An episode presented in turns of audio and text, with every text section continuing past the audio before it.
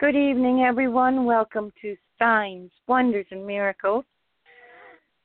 Tonight, Pastor James is going to address the wonders in Acts chapters 5 and 6. That's a cool, cool chapters there. Welcome to the program, Pastor James. How are you doing? Thank you, Dorothy. I'm doing blessed. I mean, really blessed. And and I hope at the end of this broadcast, other people will understand what it really means to be blessed, because the the Word of God says that uh, according to Psalms one, blessed is the man that walketh not in the counsel of the ungodly.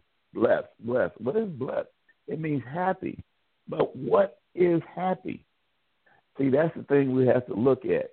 And a lot of people don't know what it means to be happy. I've talked to so many people this week that are depressed going through trials and tribulations, needing help to talk to someone, some somebody to lend the ear. They don't always want somebody to talk to them, but they want somebody to lend the ear to them.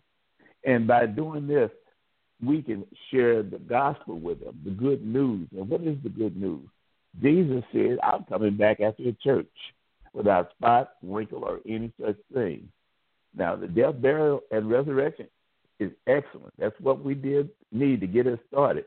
But for us to have life and life more abundantly, we have to learn how to walk by faith and not by sight. We got to understand what's the difference between blessings and miracles.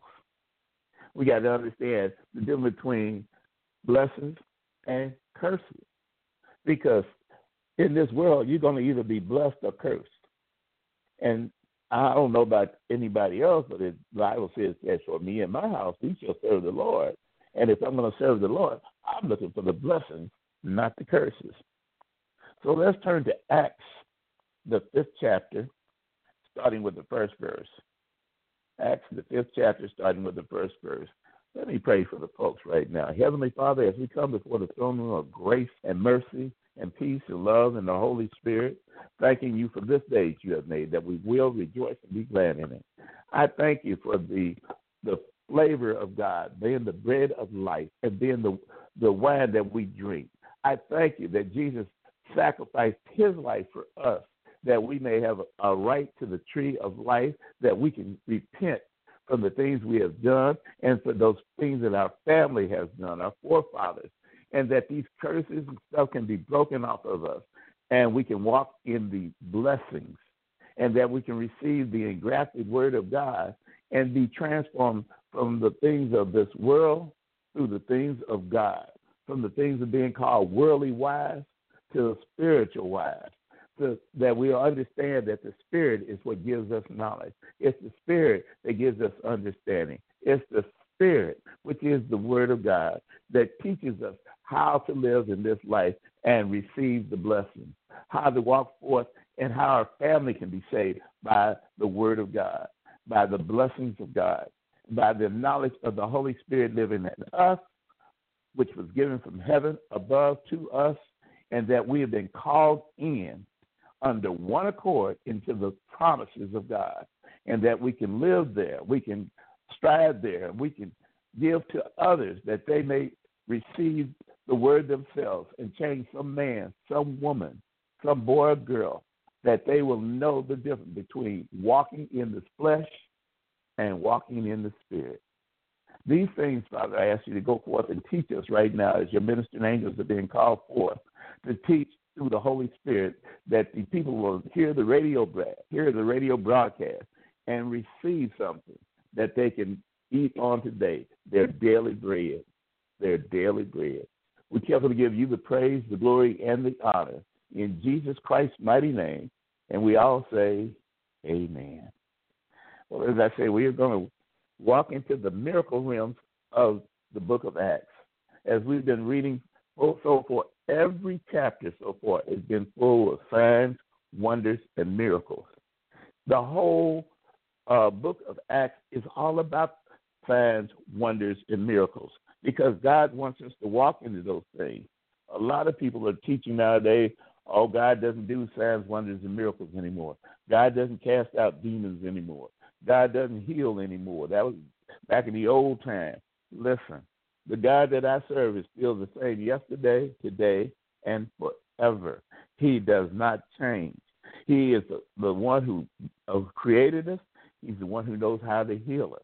But sometimes we need healing in inner inner uh, spirit. We need an understanding that we're not just flesh, but we're made of a spirit and soul. And our spirit and soul can be harmed, and they got to be healed. And the only person that can heal it is Jesus. But the only way he does the healing is through us. We must have a word of God to give to every man or woman some hope because there's so many people without hope nowadays. They got to have hope in what the Holy Spirit will do for them.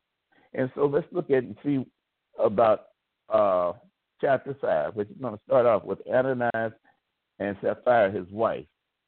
It said they sold their possession and kept back a part of the, of the price. His wife, also being privileged of this or doing what had happened, and brought a certain piece and laid it at the apostles' feet. Peter said to Ananias, Why, Satan, fill thy heart to lie to the Holy Ghost and to keep back part of the price of the land?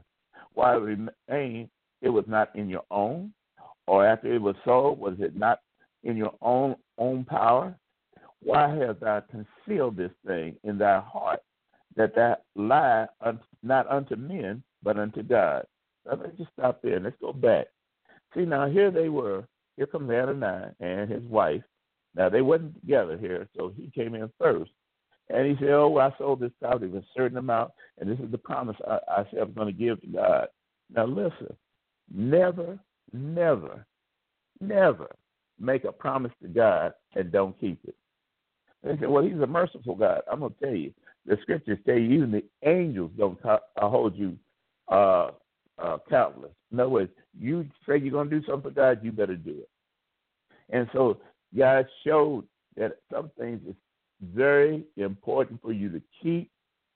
And this is one of those things where he was saying, give to the apostles, give to the apostles so they can distribute it among the others. So what he did, him and his wife, they stole the part of God's money, which they actually belonged to God, and kept the others from receiving what they needed.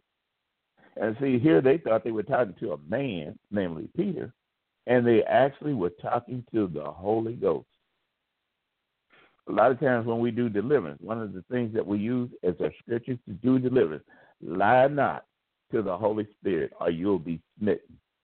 That means the demon has to tell the truth or he gets whooped. See, there's a lot of weapons in our scriptures, but if we don't know them, or we don't understand them, we don't know how to use them. This is why we're talking about the book of Acts right now. Then it says,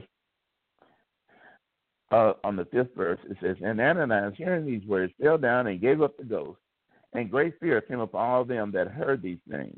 And the young men arose and wound him up and carried him out and buried him. And it was about a space of three hours after that when his wife, not knowing what was done, came in. And Peter answered her, Tell me whether you sold the land for so much. And she said, Yes, for so much. Then Peter said unto her, How is it that you have agreed together to tempt the Spirit of the Lord? Behold, the feet of them which had buried thy husband are at the door, and shall carry thee out. Fell her straight down straight away at his feet, and yielded up the ghost. And the young men came in and found her dead, and carried her forth, and buried her to by her husband. The time is here. I'm not saying, oh, it's going to come up in the future. And The time is here. The Holy Spirit is moving through God's people who have made themselves ready. The church has not got the people ready. This is why the church has not done what it should. It has failed in its purpose, but not all churches have failed. Not all people have failed from studying the Word. There are a remnant. God always has a remnant that will study to show themselves approved. That God will show them this is what I give you, this is what I want you to learn, and this is what I want you to teach. There are people out here that's not trying to tell you, oh, you need a new house, a new car, a new husband, a new wife. No. They're teaching that you need the word to hear it and then do it. He said, I don't want you just to be a hearer of the word. but a doer of the word. He said you also have to have an ear to hear. Everybody cannot understand the word of God. They'd be reading it and still not understand it. It'll be right there in their face, and they still cannot pick up what does this mean because the Spirit, which is the Holy Ghost, the Holy Spirit, has to give you revelation knowledge of what does this word mean? What does this scripture mean? When it says that man cannot live by bread alone, but by every word that proceedeth out of the mouth of God, what is the bread? Jesus said he is the bread. He's the bread that came down from heaven. Well, what is the bread? He said, You must eat of my flesh and drink of my blood. But what is the bread?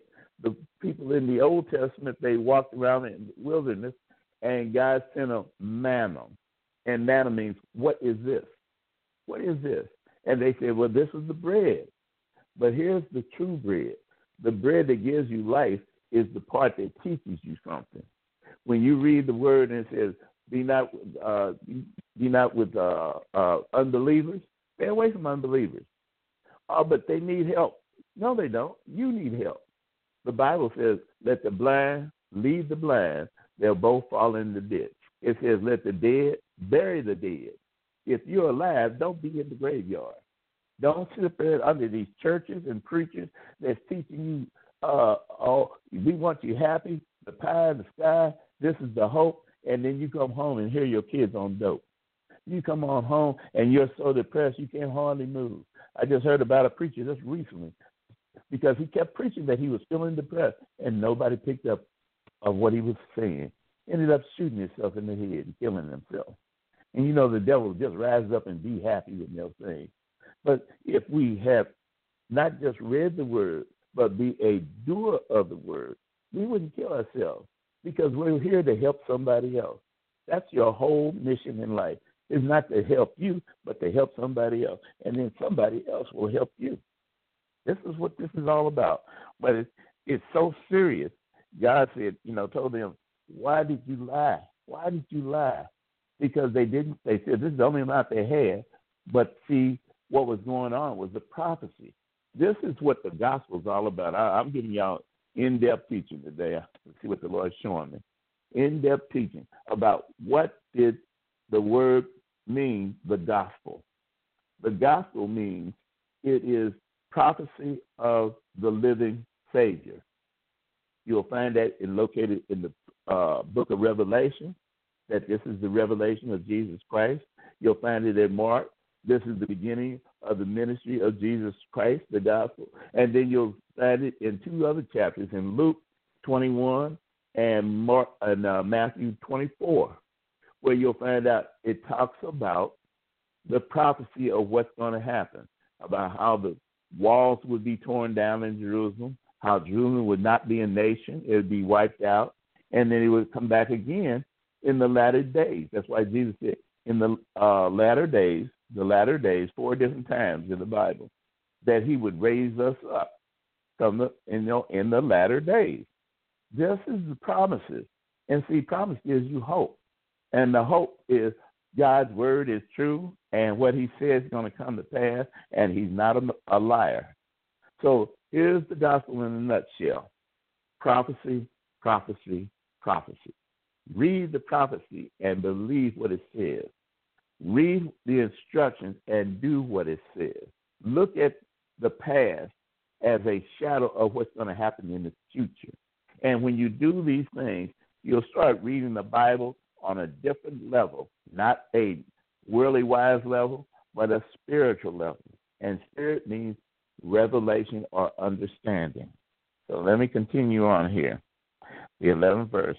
And great fear came upon all the churches, and of all as many as heard these things, by the hands of the apostles were many signs, wonders wrought among the people, and they were all with one accord in Solomon's porch.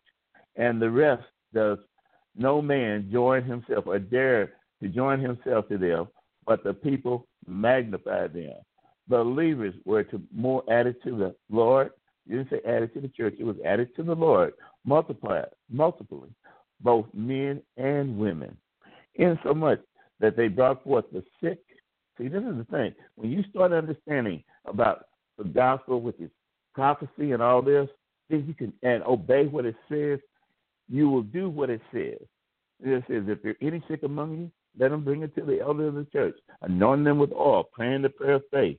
See, when you start doing what the word says, then the word will work. Then there is promise, there is hope in the Holy Spirit. Now let's look at what it says.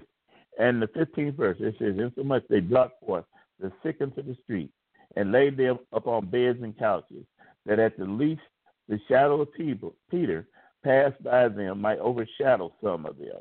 Some, some, it didn't say all. Then came also a multitude out of the city round about uh, Jerusalem, bringing sick folks, and there were they were vexed, vexed with unclean spirits, and they healed every one. There are times when some people will get healed. There are some times that everybody get healed, but you never know until you get to where you're supposed to be. Because if you'll be where you're supposed to be at the time you're supposed to be, then God will bless you going in, bless you going out according to the scriptures. That you'll be the head and not the tail, that you can lend and not have to borrow. So this is what we're looking for the fulfillment or the prophecy of God's word. So here they is, Peter's walking down the street, and his, his shadow passed over some, they got healed. Then he said they brought a lot of their people there that were vexed with unclean spirits. We still have unclean spirits, but we also have fragmented apart. When the Bible says Jesus came to heal the brokenhearted, that means he came to put the fractured mind back together. Now, I've I've known some witches and warlocks. They can look at you and talk to you and fracture your soul. Well, I don't believe that, preacher. Doesn't matter. The word is true. These people can do these things. Accidents in your family can shatter your soul. The way your family treats you growing up or somebody else in school can fracture your soul. That's why he said, I came to heal the brokenhearted. So our part is to heal the brokenhearted. And then after that, then we cast out the demons. The demons are the easiest thing to cast out when you know the secret. What is the secret? The secret is the word of God works. Jesus is the word, he works. Yes, Lord. Let's keep on going here.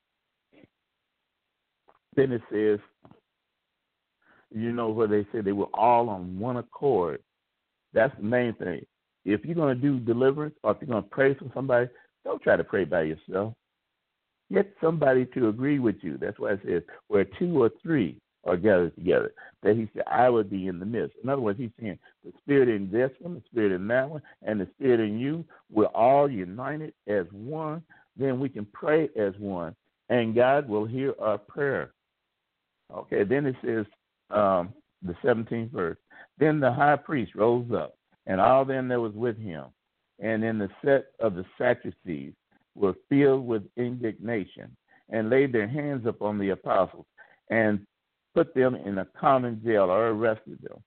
But, thank God for the but, the angel of the Lord by night opened the prison doors and brought them forth and said, Go, stand, speak in the temple to the people all the words of this life.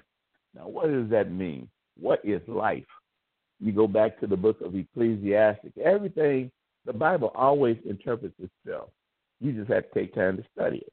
Go back to Ecclesiastes, and you'll, a lot of times it says vanity is vanity, all is vanity. And then it says, under the sun.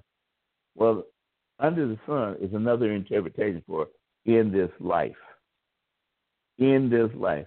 A lot of things that we operate in trying to get things in our lives and stuff is useless. Well, I got to have a brand new car. Why? All you need is a car that goes from point A to point B. I have to have a brand new house. Why?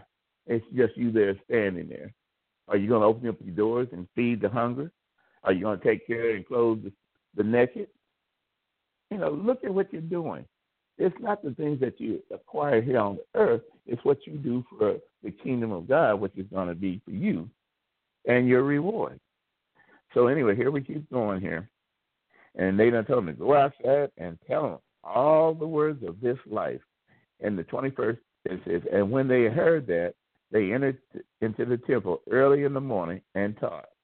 But the high priest came, and they were with him, and called the council together, and all the senate of the children of Israel, and sent to the prison to have them brought. And when the officers came and found that they were not in prison, they returned and told, saying, The prison, prison truly found that we shut up all safety and kept them standing within without because the door, when they had opened, found that no man was within. In other words, they had synagogue, they watching over, and Peter and them, came out of the jail and they didn't see it because the angel of the Lord. Does the Lord angel still operate today? The answer is yes. Do you do we ever see miracles? Those that who believe that God is a rewarder of them that diligently seek him, yes, they have seen miracles. And if you haven't, you will. Just be patient. Everything is on God's time, not our time. And that He is of the Bible, He is the God of truth. So, anyway, let's keep on going here. 24, it says, Now when the high priest and the captain of the temple and the chief priest heard these things, they doubted of themselves wherein this would grow. And then came one and told him, saying, Behold, the men which you have put in prison are standing in the temple and teaching the people. This is what we need. We don't need the shouting and jumping up and down. We need the teaching of the word. We need somebody that's going to stand in the place of God when He says, Teach my people, feed my lamb, feed my sheep. That's what we're supposed to do. What are we supposed to feed them? We're supposed to feed them the word of prophecy, and that when it says, and the Holy Spirit will be uh, be poured out of out of me and unto all flesh, and my children will prophesy. That's what it means. And he says, Your children's children will prophesy. That's what it means. What does prophecy mean? Oh, that means foretelling of the future. No. Prophecy means to speak those things, though they're not, as if they were. Well, what happens if nothing happens? That's God's problem, not mine, not yours either. So if you speak and God doesn't answer the prayer, don't worry about it. That's still you did what you're supposed to do and your reward is in heaven, not here on the earth. So then, if you continue to walk in my ways, that's what God said, you walk and believe what I say, then these things will come to you. Whatever you need, He said, I'll take care of your needs. He didn't say, I'll take care of all your desires. I'll take care of your needs. But then later on, when you start walking with the Lord and you start realizing His word works, then you start working on some of your desires. And if you're a, a real man or woman of God, your desire for other people, for them to get saved and for them to get help. Because there's so many people out here are dying right now for lack of knowledge. Then it says, the 26th verse, and when the captain of uh, uh, with the uh, officers and brought them within, brought them without violence, they feared the people, least they should have been stoned. And when they had brought them they set them before the council, and the high priest asked them, saying, Did not we straightly command you that you should not teach in this name? And behold, you have filled Jerusalem with your doctrine, and in and intend to bring this man's blood upon us. Well, who are they talking about their blood? Jesus. So they're the ones who gave consent for Jesus to be killed. And if you look at the word Jerusalem, it means foundation of peace. But yet and still, the Prince of Peace was killed there. That was Jesus. And then the doctrine, what they're teaching, is that Jesus is the Son of God, and that what He said will come to pass. And let's believe the the, the, the news, the good news, what the Bible says. But they didn't believe it. So it says, and Peter and the other apostles answered and said, We ought to obey God rather than man. The God of our fathers raised up Jesus, whom you slew, you killed, and hung on a tree. And a lot of people are always going to, well, you know, Jesus died on a tree. Jesus died on this. And want to be so politically correct in saying the word, you have no understanding what it's talking about. Most of the Bible is written in secret code. You mean God hides things? Sure does. And he tells you, ask, seek, and knock. God does not like lazy people. You have to strive to enter into the straight gate. Broad is the road that leads to destruction. You ain't got to do nothing to strive there. All you have to do is be unprepared. If you're unprepared, you're on your way to hell. But if you prepare yourself by studying what does these words really mean, what does the rightly divide the word of truth really mean? What does the word bread mean? What does blessing mean? Look these things up. Take your time. Study God's word. The more you study God, the more you feel God's presence in you. And the more you feel God's presence in you, the more you will do. Yes, Lord. Let me keep going here. Then it says, it says the 31st, Him has God exalted with his right hand to be the prince. Remember, I told you Jerusalem means foundation of peace. Well, he is the prince of peace and a savior. For he is giving repentance to Israel and forgiveness of sin. Well, we're drafted in. We're we're drafted into Israel. We're drafted into Abraham. This is why we receive uh, forgiveness. It's nothing that we did. It's what Abraham did. And Abraham is the father of faith. And others came out from under him. And that's what we're doing. We're still coming out under faith. That means to walk by faith and not by sight. What does faith mean? To walk by trust. When everything is going wrong, still believe that God is. Believe that God's going to answer your prayer. I've been praying for the same thing for 10 years, and it ain't happened yet. Pray for the 11th. Pray for the 12th. It's going to happen. It's going to happen. And then it says the 32nd verse, and we are witnesses of these things. And so also is the Holy Ghost, whom God has given to them that obey him. You can't expect God to give you something if you ain't obedient for him. And when they heard that, they were cut in their heart and took counsel to slay him. Then stood there up at the council of the Pharisee named uh, Gamaliel, a doctor of the law. He had a reputation among the people and commanded that the people put the apostles forth for a little space. In other words, listen, let's let's see what they're talking about. See, a lot of times people's mouth is going. They ain't got time to hear. They're so quick to speak, they ain't got time to sit down and think. Your mouth is going 120 miles an hour asking the question, but you ain't giving God a chance to answer it, and you're speaking before God can answer it. So this is his people getting ready to speak, the apostles. And now, uh, here's this one uh, uh, lawyer, of the, a doctor of the law. He says, "Stop. Let's think about what's going on here and see what we should do." Then it says 35, and he said unto him, "You men of Israel, take heed, listen to yourselves, what you intend to do as touching these men. For behold, before the days rose up Thaddeus, boasting himself to be somebody, to whom a number of men, about 400, joined themselves unto him and were slain. As many as obeyed him were scattered and brought to naught. After this, a man rose up named Judas of Galilee in the days of the taxing and draw away much people after him. He also perished.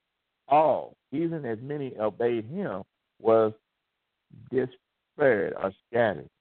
Now I say unto you, refrain from this man and let them alone. For if their counsel or this work be of men, it's going to come to naught. He gave them three different, three examples. Listen, listen, listen. If it's God, then let's, let's see what he said about that. You know, I told you the Bible always interprets itself.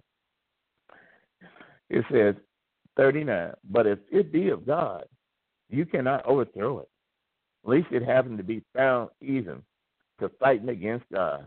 And to him they agreed. And when they had called the apostles and beaten them, they commanded that they should not speak in the name of Jesus and let them go. In other words, he said, Now listen, if this is of God, you're fighting God. And that's what a lot of these churches are doing now. See how many churches you go to and see a miracle happen in your church. See how many people are being healed, delivered, being uh, demons coming out of them. I've had people I've seen. This one lady, she had never saw a miracle, but her and her sister came up for deliverance, and she saw the demon coming out as black smoke out of her sister, and it shocked her. But I'm trying to tell you, God is not dead. He's still alive. He's still doing the same thing. There's the kingdom of heaven and the kingdom of hell. You have to choose which one you want to go to. If you want to go to the kingdom of heaven, prepare yourself. Get yourself ready for heaven. If you want to go to hell, just do what you're doing already. Do nothing. The thing is, you have to make a decision. And the decision is yours.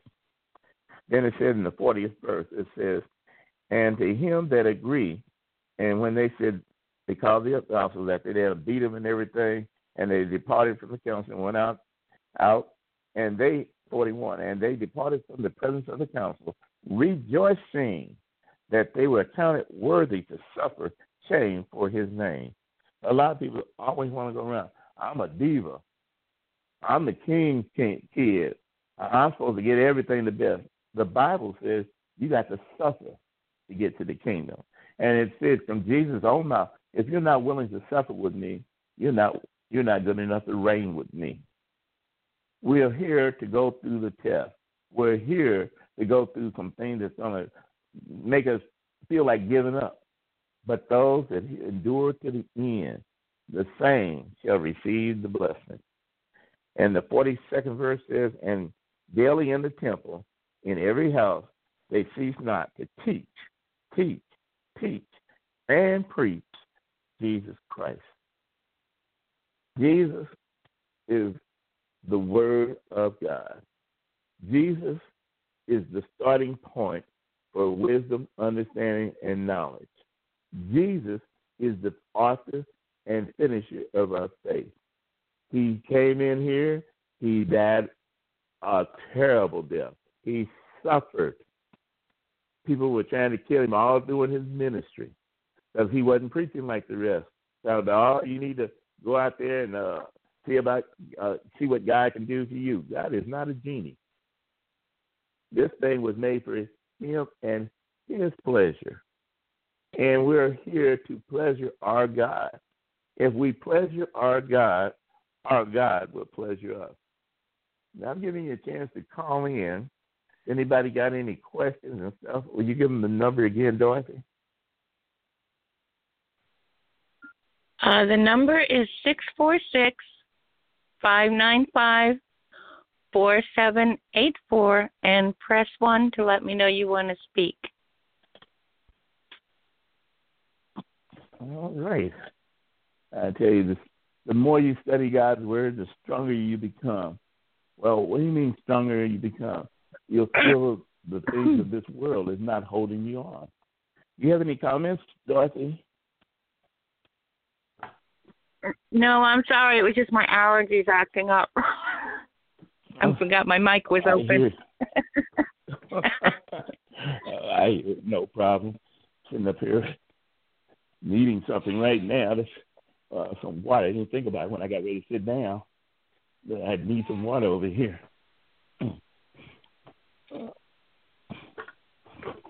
But anyway, as I say, the more you learn the word, the stronger you will become.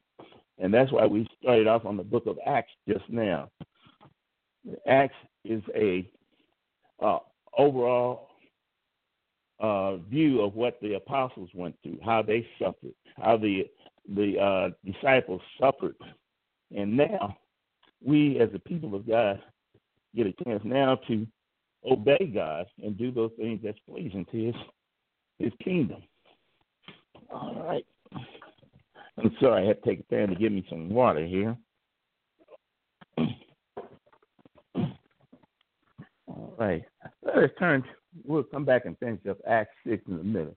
Let's turn to John, the sixth chapter, and the first verse. St. John, the sixth chapter and the first verse. Because we got to get an understanding of how the Holy Spirit is supposed to work in us, how we're supposed to receive the things that God for us. We're going to be skipping a little bit, but That's because everything is hidden. And God says, I want you to ask, seek, and knock. All right. Then it says, John, the sixth chapter, in the first verse. After these things, Jesus went over the Sea of Galilee, which was in Tiberias. And a great multitude followed him because he saw, because they saw the miracles which he did on them and was that were diseased. And Jesus went up the mountain, and there he sat with his disciples. And the Passover, the feast of the Jews, was nigh. You know, a lot of times people will come to churches if they seen some miracles. If they seen somebody getting healed, that would give them hope. If they had um, miracles going on, they would come to them. Because look at the people here. They came to Jesus because they saw the miracles. And the miracles let you know there is a God. Now, the thing is, let's talk a little bit. What's the difference between blessings and miracles? Blessing is a continuous thing. Blessed is the man that uh, going in, blessed going out, be the head and not the tail. It's a continuous thing. Miracles is an unexpected thing that can happen. Now we can walk in blessings all the time, but miracles come for God changes whatever the rule is to let something supernatural happen. Like Jesus walking on water. That's supernatural. Uh, people's hands that withered grew back. A lady who's been sick, blood coming out of her body for 12 years, healed by instantly touching his robe. Or people that were blind, he spit in the eye and told them to go wash the mud out of the eye, and they came back seeing. Those are miracles, and they only happen when God wants to change something. Now you can get God to change things for you. Lord, your word says that's how you get it to do it. Your word says, if I'm hungry, ask God. If I'm confused, let me ask God. If I need help, let me ask God. Who I need wisdom, he says, I'll give it liberally and upbraid it not. If you'll ask him. All right, so here we are.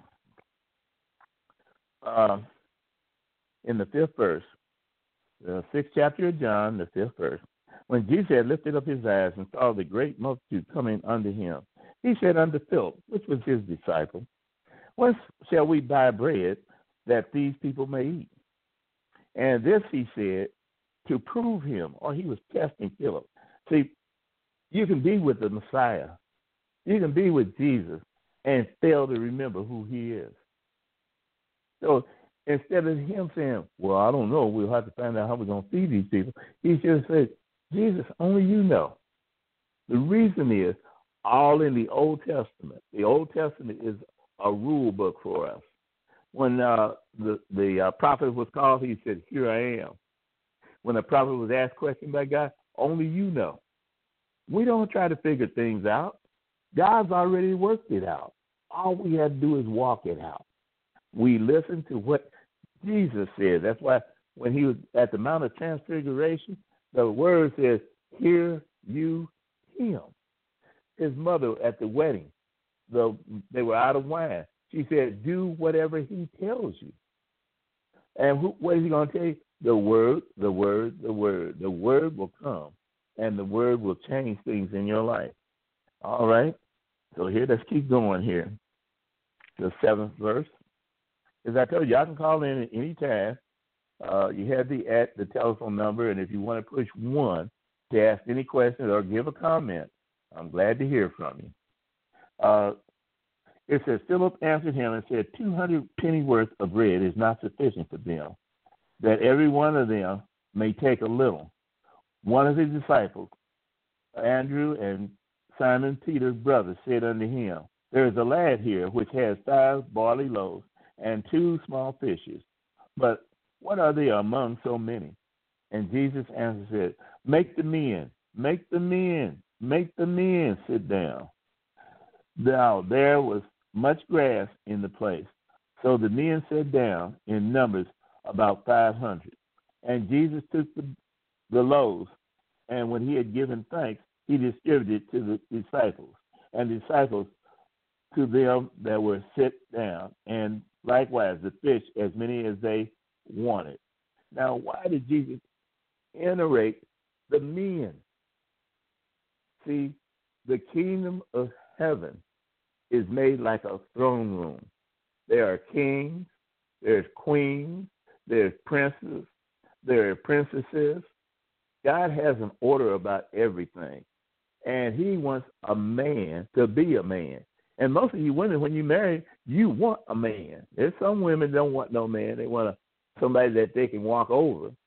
But most women want a man that's going to be able there to help them, to educate their kids and stuff according to the word of God. And so God wants trying to make them understand. You're the one that's supposed to be standing up. You're the one who's standing in the gap because your wife is praying for you. You're praying for your family. So that's why he made it known. The men, the men. And so when they sit down, you notice that he said uh, he gave thanks for the, the food. What Jesus said, a lot of people don't even know what he said, but I'll, I'll tell you what he said. He said, Blessed art thou, King of the universe, who supplies all of our needs. Or if he put it in a different way, he said, Who bringeth forth grain from the earth. Blessed art thou, who bringeth forth fruit from the vine. Blessed art thou, who bring forth dainty things for us to eat. How do I know? The Jews have been praying that prayer for over 3,000 years. They have not changed. Jesus didn't come to change the law. Jesus came to fulfill the law. And when he showed us how to pray, we should pray the way he tells us to do it. And it says, and they were filled, the 12th verse, and they said unto the disciples, Gather unto the fragment of the remains, that nothing be lost. Therefore they gathered themselves together and filled twelve baskets with the fragment of the five barley loaves, which remained over and above unto them that had eaten. Then the, these men where they had seen the miracles that Jesus did, said, This is of a truth that the prophet that should come into the world. And when Jesus therefore perceived that they would come and take him by force to make him a king, he departed again into the mountain uh, himself alone. Now, what were they trying to do? They were saying, hey, they're looking at for a leader. They are looking for a leader. That's what the family should be looking for. A woman, when you get ready to get married, check that man out. The reason I'm talking about relationships, I got people calling me about relationships nowadays. And first of all, you're getting married to somebody you don't know nothing about. You're getting married and you haven't got yourself prepared. You're getting married to a man who hasn't got himself prepared. If you're going to do something, search what the scripture says. What is the, the qualification of a good man? and what is the qualification of a good woman? And then you now this is a, a, a thing I learned a long time ago. However a man treats his mother is the way he's gonna treat you. So if he treats your, his mother bad, he's gonna treat you the same way. He's not gonna respect you. Get rid of him. If he's telling you he's in love with you, honey, and you you mean everything to him, and you catch him messing around with somebody else, you better dump him. He ain't gonna change. But I'm trying to tell you, uh, a lot of you women getting married talk about I'm gonna pray for him to change. I'm praying for him to change. Listen, if he's a devil, he ain't changing. It's like taking somebody getting uh, baptized in the water. He goes down a, a dry devil, comes up a wet devil, but he's still a devil. That's why Jesus talked about uh, Judas. You know, he was with number with the twelve. But he, yet still, he was a devil. Yes, Lord. Let me keep going then. 13. Therefore they gathered themselves together and filled the baskets with fragments of the five barley loaves, which remained over and above unto them that had eaten. Then those men, when they had seen the miracles that Jesus did, oh, we already got there. When Jesus therefore received, perceived that they would, oh, we already did that too. I'm sorry, I'm a little on the thirsty side tonight. It says, And when evening had come, the 16th verse, his disciples went down into the sea, and they entered into the ship and went over the ship to Capernaum. And it was now dark, and Jesus had, was not come with to them. And the sea arose a, by reason of a great wind that blew. And when the when they had rowed about five and twenty or thirty furlongs, they see Jesus walking on the sea. And drawing near to the ship, they were afraid. See, they already forget who Jesus is. Jesus is already performing miracles. He is the Son of God. So for him to come walking on the sea is just a, a, a, a miracle. A miracle. But God wanted them to understand I'm the one who supplies all of your needs. All right. And then it says, 21st, then they will willingly receive him in the ship, and immediately the ship was at the land. Rather, now I need to talk about that. Let's look at that again. It said they willingly received him in the ship, and tomorrow, the next day, no, it said immediately the ship was at the land, whether they went.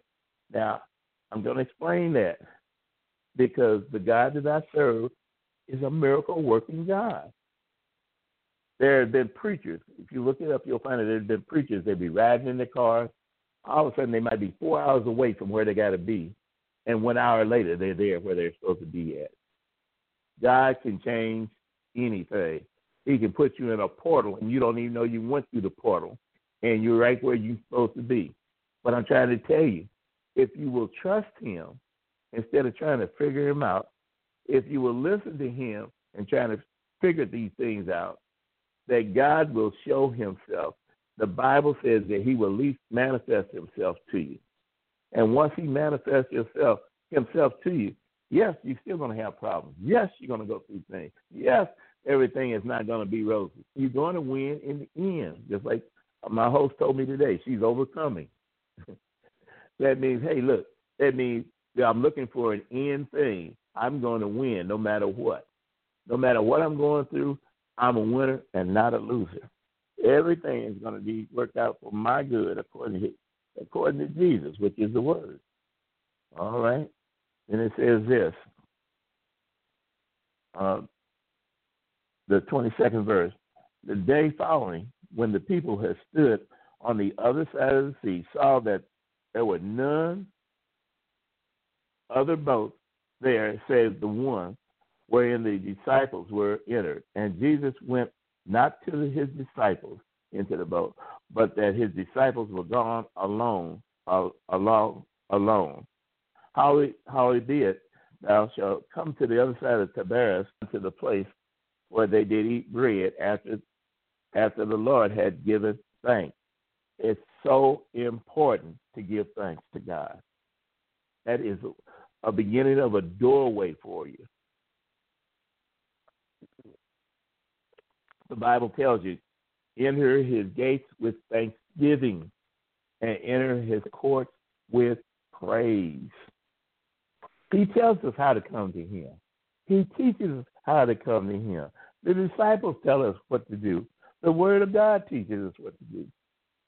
Do what the word says so that you may prosper, that you'll be in health as your soul prospers. Learn to speak the scriptures and not of your own man. Learn what the scripture says and say those things. 24. When the people had saw that Jesus was not there, neither uh, uh, let me see, his disciples, which they took shipping, came into Capernaum seeking for Jesus. And when they found him on the other side of the sea, they said unto him, Rabbi, why comest thou hither? And Jesus said unto them, Verily, verily, I say unto you, you seek me not because you saw the miracles, but because you did eat the loaves and was filled. Labor not for the meat which perish, but for the meat which endures for everlasting life, which the Son of Man shall give unto you. For him has God the Father sealed. So let's look at that. See, a lot of times we just read over something and don't pay attention. What does this really mean? when they called him rabbi, that means master teacher. That's what the word is. Rabbi means master teacher. And then he said, Verily, verily. That means truly God to truly God. In other words, This is the truth. This is from God Himself. He said, I said to you, you seek not because of the miracles, but because you did eat the loaves and field. Then he tells us a spiritual truth. Don't labor for this world. Don't try to get everything in this world. Get what you need to eat, get what you need to wear, get what you need to live on this world. You ain't got to strive to be rich. Are you against being rich? No. But be rich in faith so that you can be rich to help somebody else. A lot of times we want to be rich to help ourselves. That's why it says you pray and you don't get your answer to your prayer because you pray amiss. You pray selfish prayers. You need to pray to help somebody else. That's what this is all about. I'm trying to tell you, at the end, you'll be glad you did. It says, the 28th verse, it says, Then said unto him, What shall we do that we might work the works of God?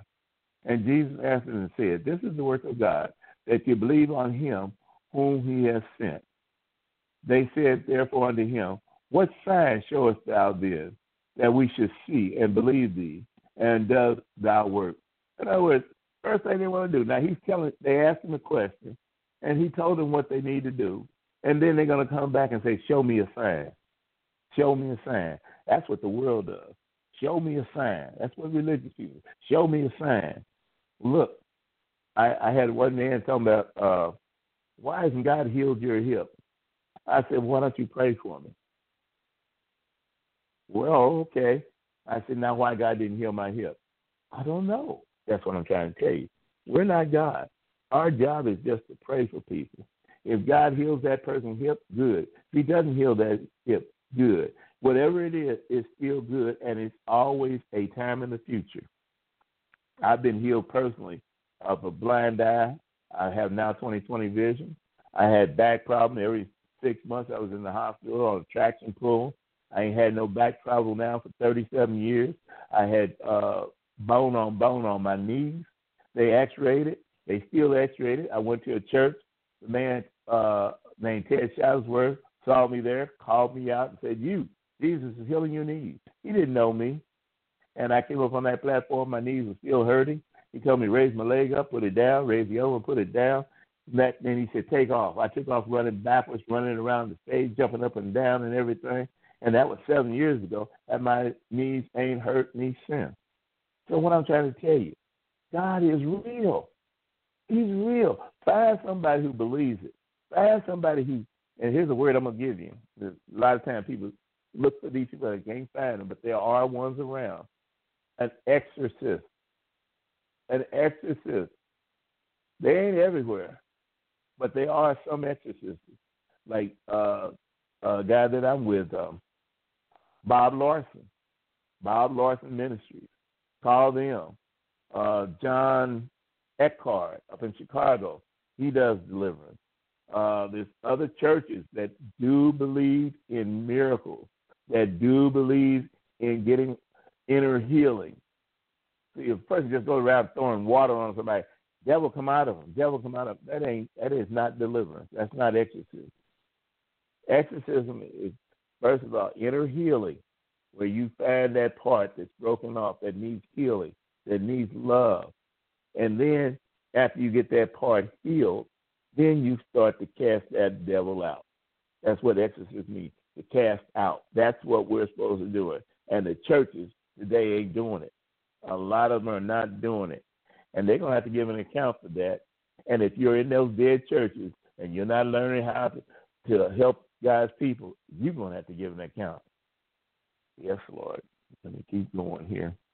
As I say, if anybody got a comment or uh, or want to ask a question, this is a good time to ask because I never know when I the Lord just keeps me going. As I say, will you give them the number again, Dorothy?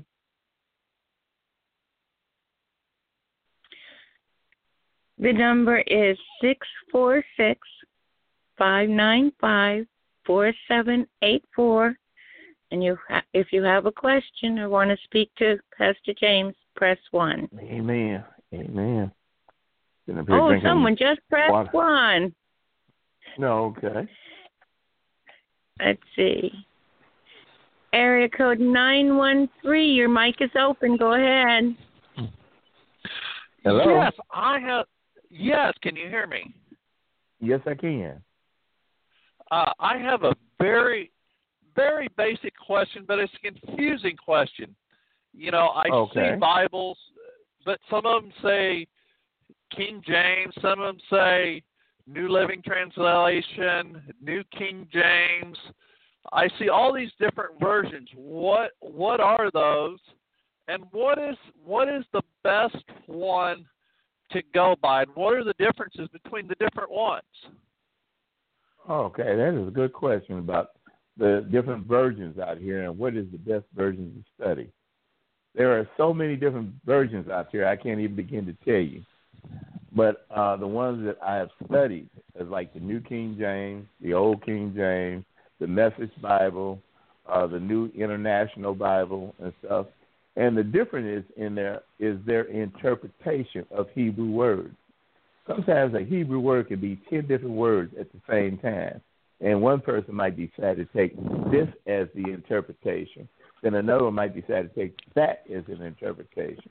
Then another, they go through the different uh, books that are written, like the Septuagint and other books that the Jews had, and then then they want to make an interpretation out of them. But a lot of times, the best book to study is the Old King James. It has the these and the thous and everything. Well, I can't understand the these and the thou. If you take your time, it just means a lot of times these and thous means you or me or continuation. It's just a continuation. But as you start to read the different versions, like I'll give you an example, the uh, New International Version, that version does not always have everything in the Bible because they figured, well, this part wasn't in the original text, or this is not according to what we studied was in the original text. So when you study the King James Version next to the NIV, you'll find a lot of things are missing out of the NIV. Now, the New King James, the uh, difference is there that they'll take the words and move the these and the thous to you and me, where a lot of people figure that's a lot easier to speak and a lot easier to study. And another book, the uh, Message Bible, which I like it too because it's like it gets all in your face and it tells you this is what the word says. Let me give you an example. Uh, Proverbs 3 and 5, which says, Lean not to your own understanding, acknowledge him in all thy ways, and he shall direct your path. Well, that's a good interpretation. But here's another one. This is what, like the King, uh, like the Message Bible says. Stop trying to figure God out. God's already worked it out. All you have to do is walk it out. In other words, stop putting your mind to it and just obey the word, and God will direct your path. He will show you the way you go by you not trying to figure out everything. Because of these things, people trying to figure out what God wants instead of trying to listen to what the Holy Spirit is saying. This is why they miss it. Now, as I said, other uh, Bibles like the Rotherham, it has other scriptures in there that we don't have in the King James too. And like the thing is, when it says, "Give us this day our daily bread," and it gets down to deliver us, and it when it gets down to deliver us in the key in the Rotherham book, it says from the demons or the evil one.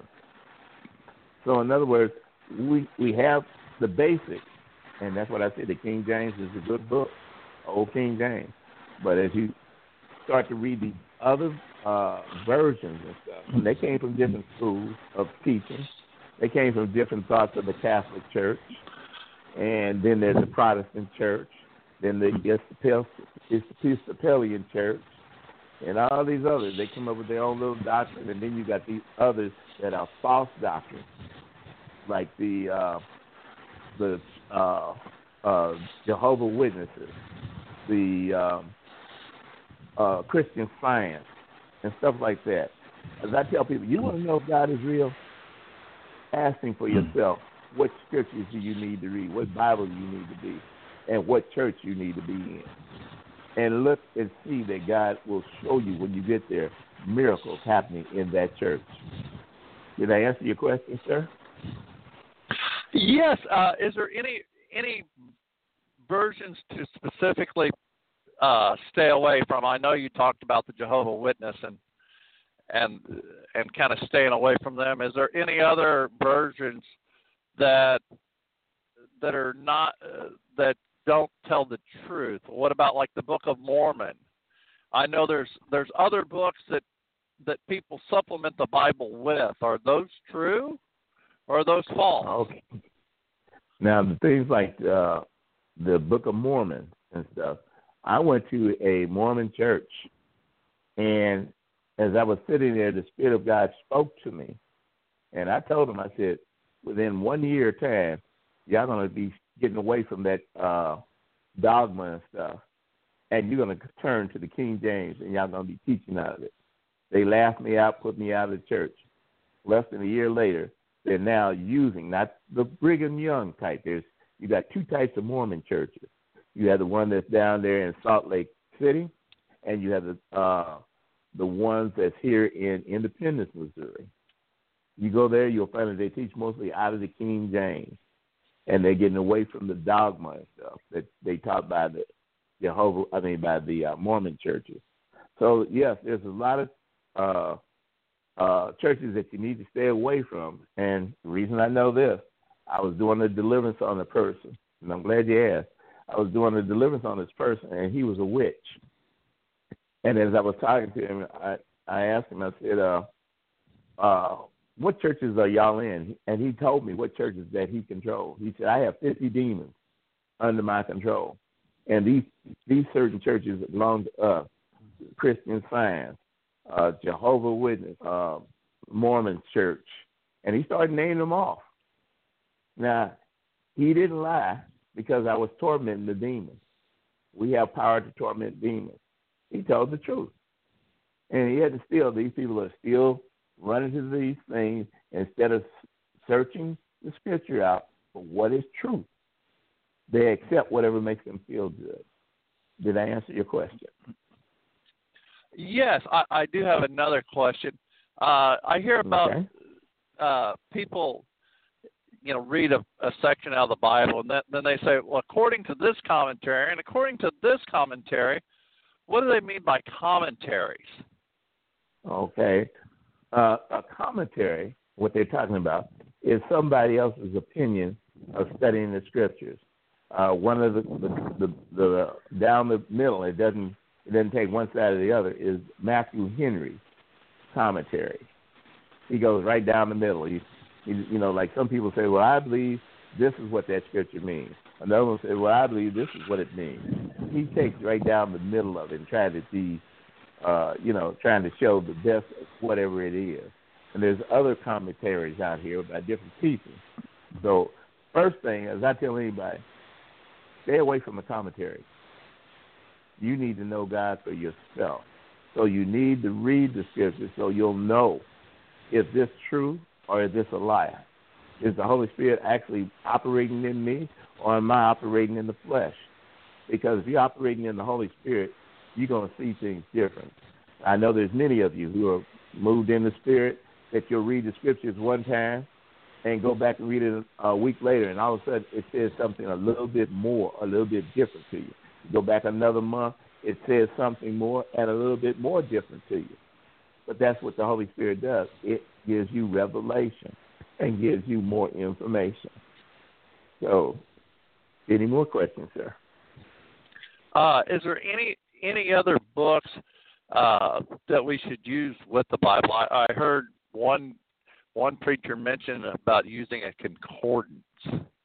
Is there what is that, and is, and what's the benefit of it, and is there anything else uh, that we should that we should use, kind of su- kind of supplement or explain things? I I heard your thing okay. on the commentary, but is there anything yeah. that is downright facts? Okay. Now the best thing on the on the uh, concordance, a concordance gives you the both the Greek and the Hebrew understanding of a word. And as I told you, with Hebrew words, it can be 10 different things at the same time, like the word uh, shalom. people go around saying shalom, shalom, and they don't even know what it really means. But it has a tenfold blessing or a tenfold blessing on it. And one of one of the things in there it says hello, goodbye, same word. It also says prosper, be in health, uh, have peace.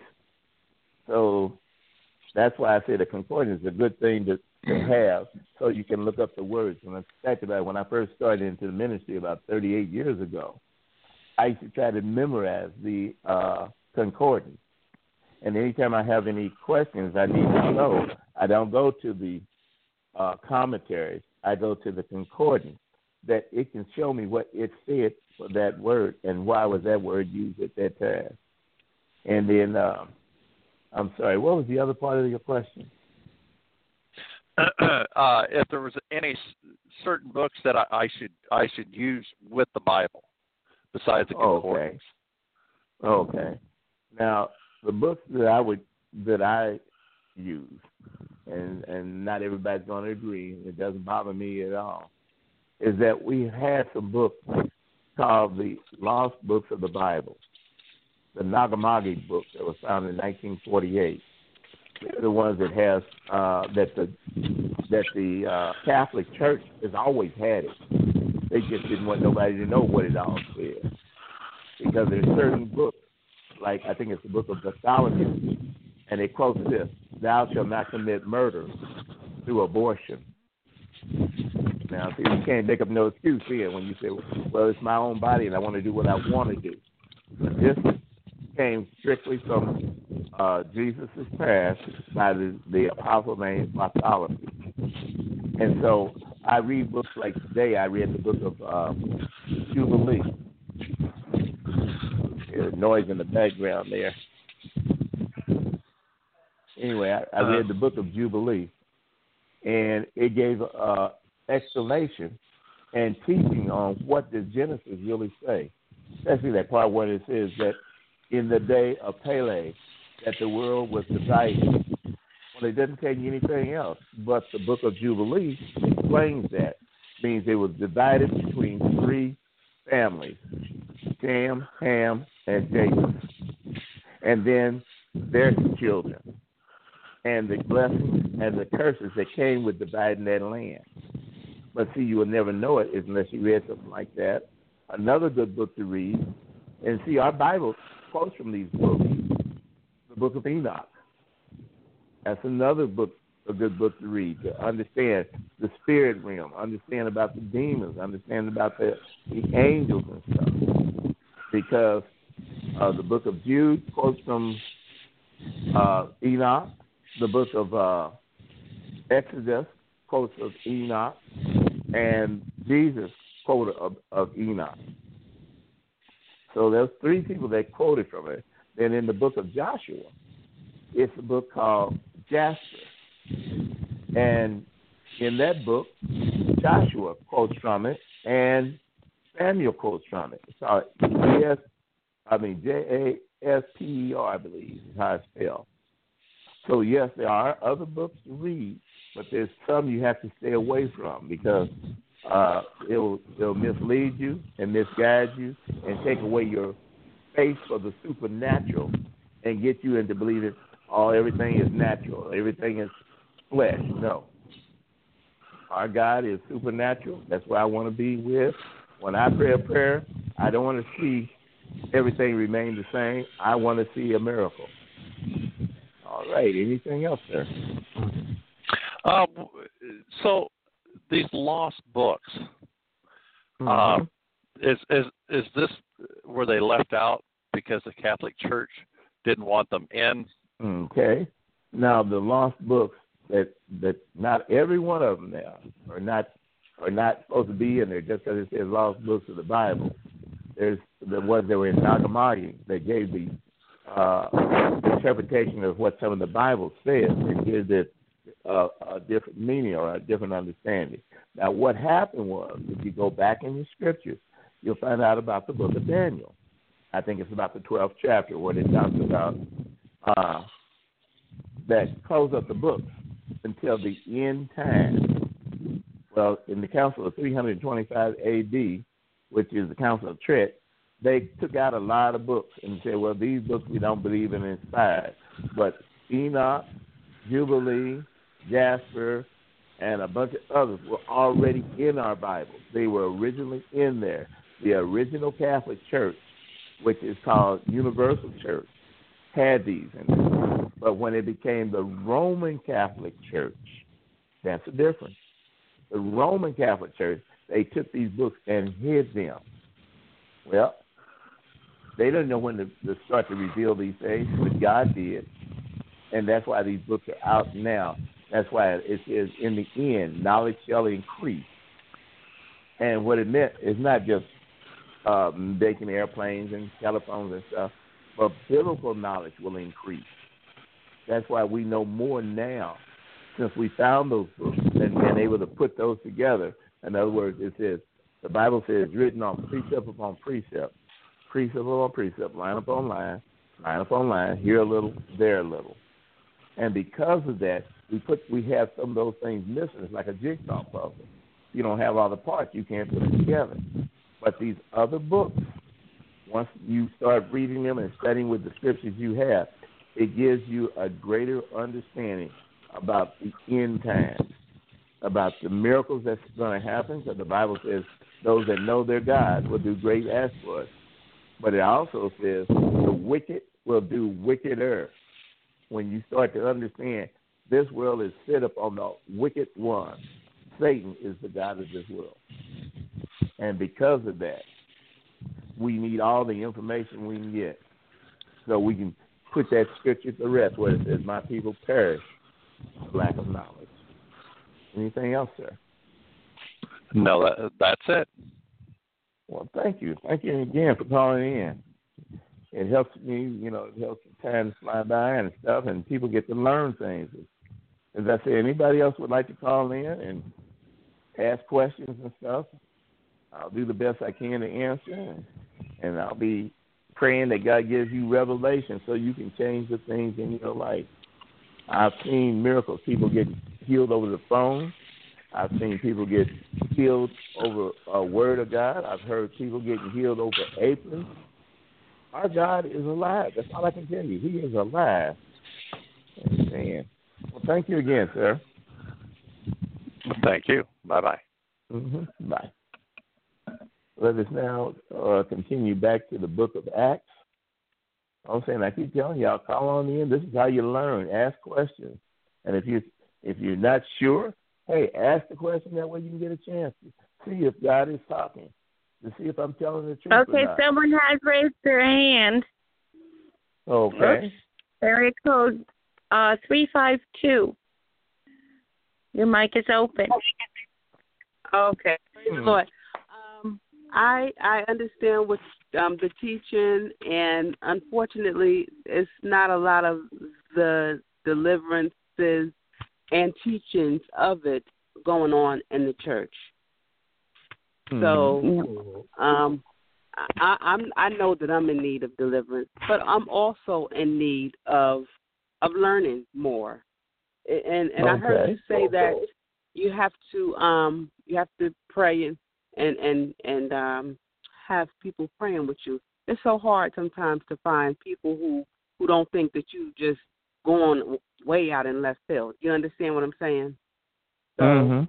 um that's where I find myself kind of by myself right now in this Well, I hear you. I would look Mhm. up. You remember what I said earlier about looking up the word exorcist? Find somebody that's an exorcist around you.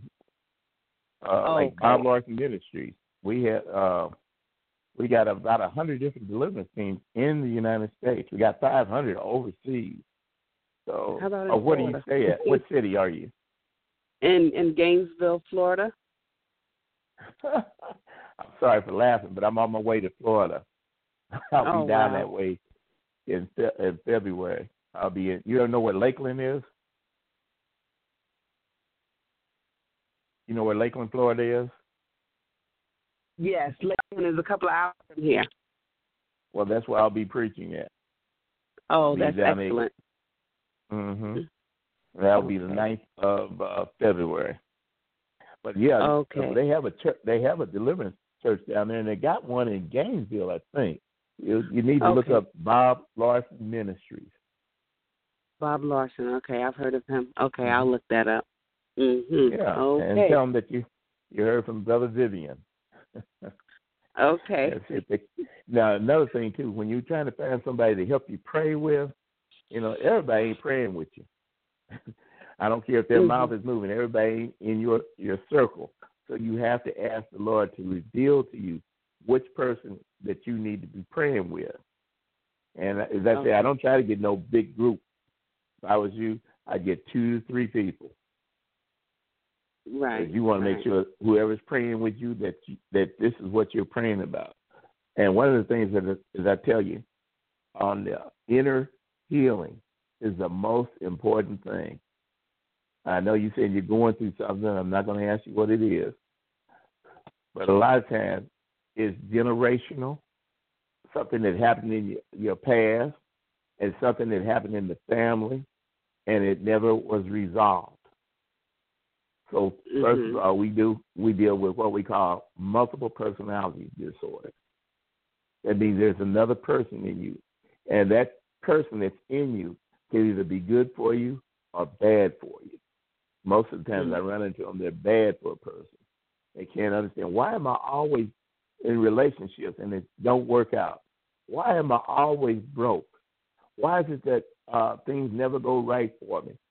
That's because somebody in your family had put a curse upon you, and it may Mm. and it might have been three or four generations ago. Or Mhm. like this one guy I was dealing with, he had uh deal, he had deal, deal, date two witches.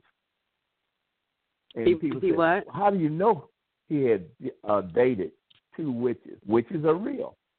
Warlocks are real. And a Mhm. lot of times, people, women be dating witches and warlocks and don't even know it. Mm. And then they they be putting curses upon you, and you can't figure out what's going on. What's going on? That's because there's a curse, and a curse is not broken until it's broken. So you got two things that's going on here. First of all, you got the curse, and you got stronghold.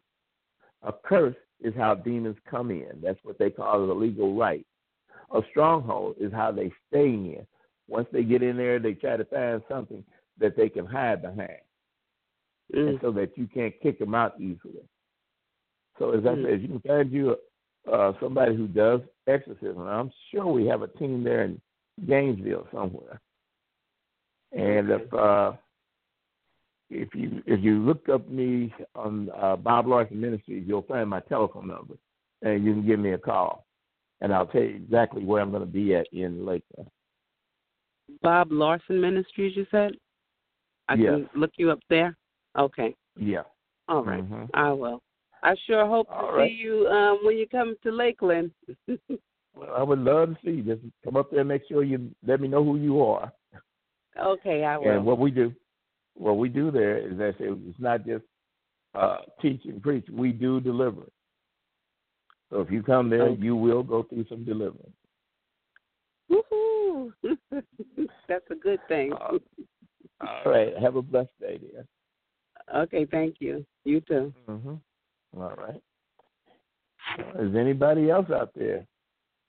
This is a good time to call in and stuff because I might be coming to your area. Like I never know. I'd be in uh, some of the places I'd be at is South Carolina, North Carolina, uh, Florida, Atlanta, Georgia. I have friends, you know, have different churches, and when you come to the church, we're not going to be just saying, "Oh, may the Lord bless you and keep you and let His face shine upon you." We're going to show you that Jesus is alive and well, and miracles to happen. I say, I've seen blind eyes open, deaf ears open, the deaf speak, and I'm telling you, everything in the Bible is real. Everything in the Bible is right. It's the people out here who say, "I don't believe that." Well, if you don't believe it, you won't receive it. Yeah, I want to. If I see it, I believe it. But God just says the opposite way about that. He says we walk by faith and not by sight. The Hebrew alphabet, one of these days I'll teach on it, is written from the right side to the left. Now, we in uh, America and a few other places, we read from the left to the right, but it's a secret of why God made it from the right to the left. So these things that uh, I'll teach at a later date.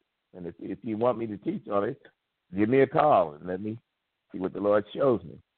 So let's get back to the book of Acts now. But anybody still want to call in, you can. Uh, we have another uh, oh about forty minutes. So Acts the sixth chapter and the first verse. Acts the sixth chapter and the first verse. And in those days, when the number of the disciples was multiplied, they had arose a murmur among the Grecians against the Hebrews, because the widows was neglected in the daily administration or service. That's what administration means.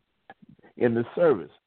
And then the twelve called the multitude of the disciples unto them and said, It is not reason that we should leave the word of God and serve tables. Now, it's not, they said, what is more important? Us to help the widows? Us to serve the tables? Why don't somebody else do it? And let us preach the word of God because it's the word of God that's going to change you. It's the word of God that changes life. It's the word of God that gives you power. Number three, wherefore, brothers, look among you among you seven men of honest report, full of the Holy Ghost and wisdom. You mean you can have the Holy Ghost without wisdom? Yes. Wisdom is a spirit. Understanding is a spirit. Knowledge is a spirit. The Holy Ghost is one who has all this. But if you don't seek it, you won't get it. Number four, but we will give ourselves continuously to prayer and to the ministry of the word. And the saying pleased the whole multitude. And they chose Stephen, a man full of faith and of the Holy Ghost, and Philip, and Pyrrhus, and Nikia, and Timo, and Parmenas, and Nico, and a proselyte of Antioch. The word proselyte means that he was of another belief, but he heard the gospel. He heard the way of the teaching, and he changed. And that's what we're here for to get people out of false teachings, out of false churches, out of false uh, thinking, and get them to what the Word says. Let the Word change them. Then it says, whom they set before the apostles, and when they had prayed, they laid their hands on them. And the word of God increased, and the number of the disciples multiplied in Jerusalem greatly, and a great company of the priests were obedient to the faith. Now look at that what it says, that part where it says they laid the sixth verse where they laid their hands on them. Now a lot of people don't understand, but here's where it comes in with some knowledge. The word hand in Hebrew does not mean your five fingers. The word hand in Hebrew, which is the Hebrew letter, the tenth letter used, means thought. So in other words, you want miracles to happen, when it says that God put his hands on you, it means God's thinking about you. God has remembered you. God has you in his mind. And the same thing, since we're made in his image and likeness, when we pray for somebody, we don't have to physically lay our hands on them.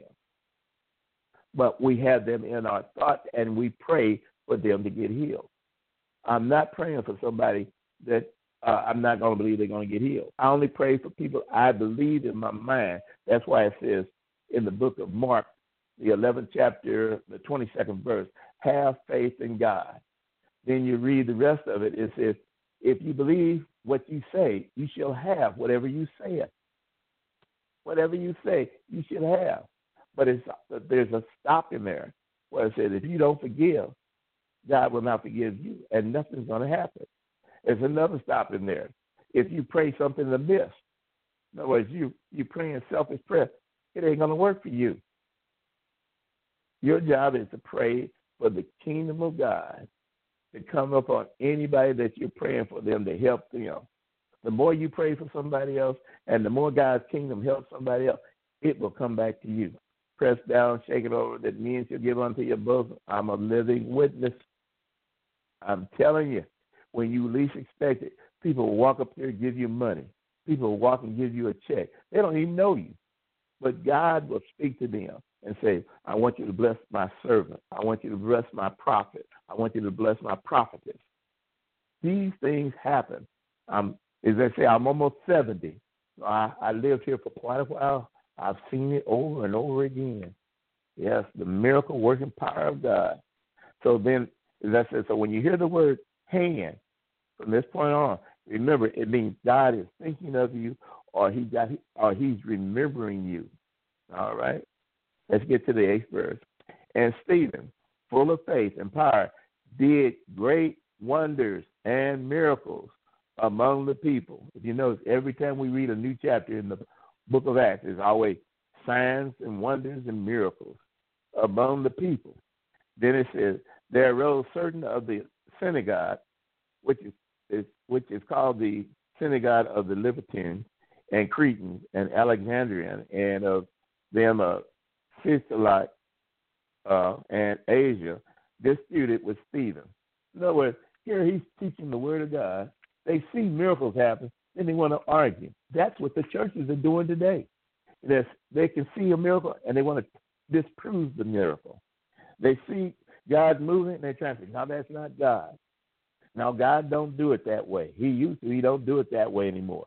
There's uh, it says when the perfect came, then it, we we don't have to have all these other things. Listen, the perfect thing was not the Bible because you got all these different versions, so it ain't the perfect. The perfect thing is when the heaven comes upon you and you move into the spiritual realm with all the gifts and stuff that God has did in the old day. He's still doing them today, and He'll be doing them tomorrow. When you move in the spiritual realm and you're able to prophesy, not only tell about somebody having a new house, a new car, but speak to that person and say, Your headache is no longer there because Jesus healed you. Jesus taking this away from you. And all of a sudden, you see the person healed. I've seen people's uh, legs that were shorter than the other. Prayed for them, and their leg jumped out and scared them. People, Jesus is not changed. He is our Savior. He is our Prince of Peace. He is our counselor. He's the mighty warrior. He's everything that we need if we're willing to believe if we're willing to believe. That's the hard part sometimes. Then it says, and they, uh, the tenth verse, and they were not able to resist the wisdom and the spirit, which means understanding, by which he spoke. So there were two things operating in Stephen's ministry: wisdom and understanding. And they subpoenaed men, which said, "We have heard him speak blasphemy words against Moses and against God. The word subordinate means they bribe these people. They pay them to lie. So if you if you get lied upon, people treat you wrong and stuff. Hey, you're in good company. That means God's got His mind on you. And don't worry about what happens.